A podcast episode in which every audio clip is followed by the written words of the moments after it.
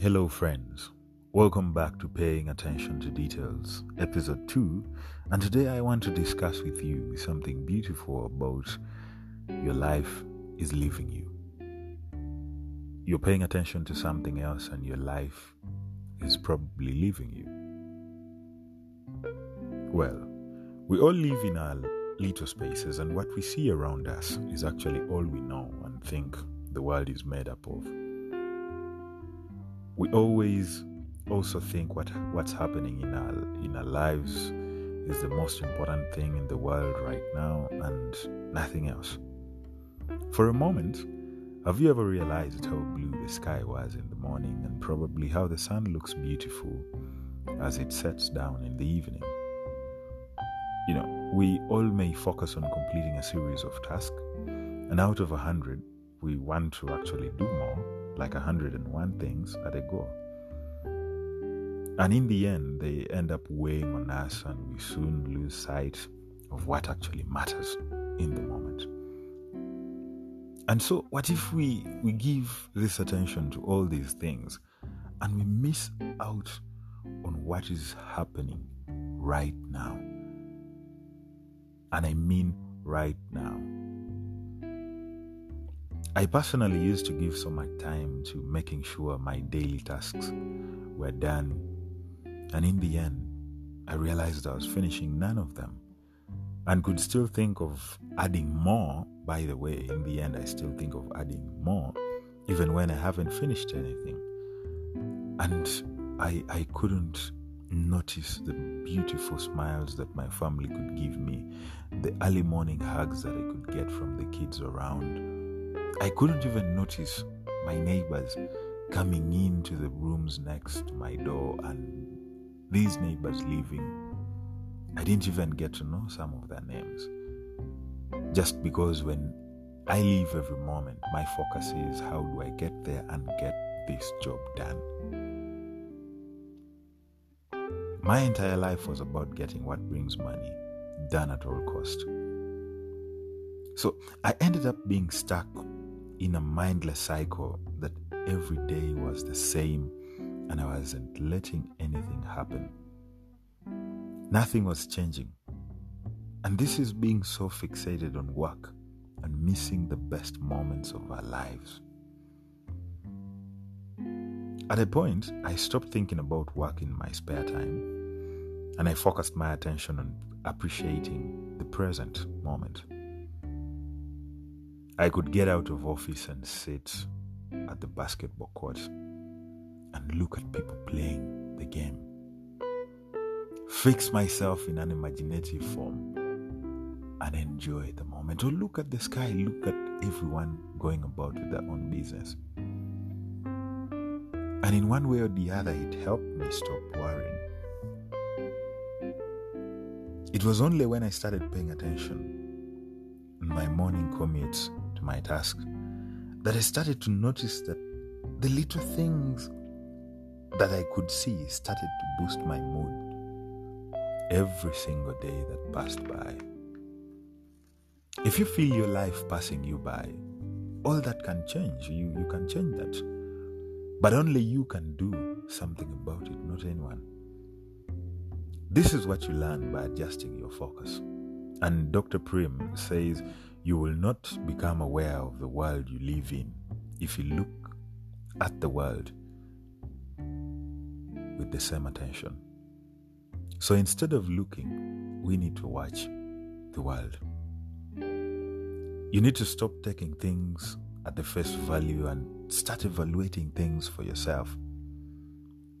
Things are happening in front of you and in, right in front of your eyes, and you're missing them. The truth is, beneath your work mindset, each day is beautiful and unique. When you leave home and you're going somewhere, forget about home. Stop thinking about what will happen tomorrow or what will happen where you're going. Think in the moment as you look on. Watch everything happening around you. Feel the moment. Have you ever had a friend that you go with out for dinner or you're going out with friends, you know, to, to, to just have some fun? And there is that one friend who is always on his or her phone never with you, and focused on something else. The friend is moody. This is what actually happens if you miss living in the moment. Forget those things. Look around, appreciate what you see, smile at people you meet on the way. Just give them a smile, a random one. You never know how beautiful that would change that day. Look around and probably ask yourself of everything you are experiencing in the present moment, what are you grateful for? By asking this question, that you begin to notice things around and in front of you that brings you joy and happiness. I often never miss the beauty of nature itself. I focus on them every single day. But by asking yourself what makes you happy, you can train yourself to notice the little things, like how green the trees could be around you, how beautiful those flowers could be around home, how beautiful the sunrise in the morning is actually. Some of the things look weird, but try giving them attention and you see your life falling back in order. The chirping of birds in the morning, you know, some of some of you think that's noise. But paying attention to these rather than letting them sh- sleep off your mind is instant mood boosters in the morning and in the evening or anytime you're moody. And if in this present moment you are struggling to think of things you're grateful for, it's time to create something from within that makes you happy and smile. And asking questions to discover truth beneath the surface of appearance is something that has been practiced for years and for centuries now. And Socrates swore by asking continuous questions to get the truth of reality. Maybe you should also start asking questions too. So, Socrates said to find yourself, think for yourself. Therefore, to adjust your attention, I have just about three ideas I want to share with you here.